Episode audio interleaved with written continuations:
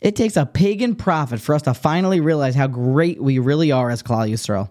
Listen to the blessing, the bracha that Bilam HaRasha gives to us. And you probably have already heard it from Yaakov Shwekey. It has become a famous song. Erenu umigvois asherenu hen am lo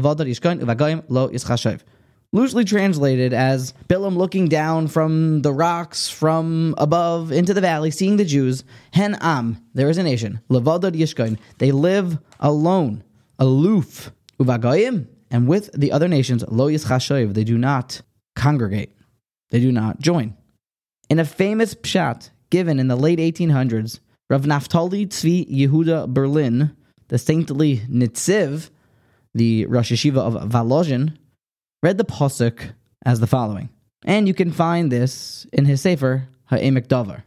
To give some context to the Vart, the Vart was said at a time when a lot of these students of Volozhin were struggling in the 1800s with converting to Russian culture, going off the derech.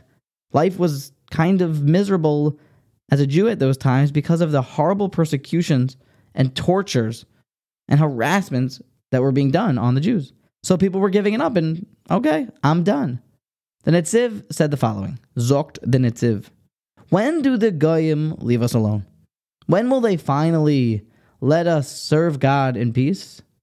We think it's when we join them, when we give up on what makes us different and start to blend in. Says the Netziv. No, that's the wrong way to do it.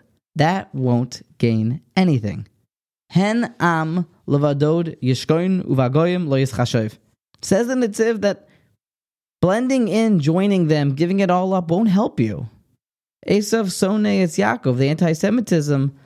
I'm not trying to summarize or even say that I know what it comes from or why it happens, but the Torah tells us that Esav Sone is Yaakov. It's something in the DNA.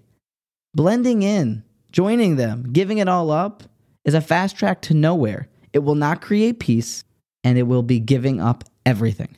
Hashem charged us Jews with the responsibility to be the light unto the nations, to inspire the world. Hashem rested his entire reputation on us. There's a Jewish person. Oh, there's a God. You have Kiddush Hashem in your hands. Think about that for a second.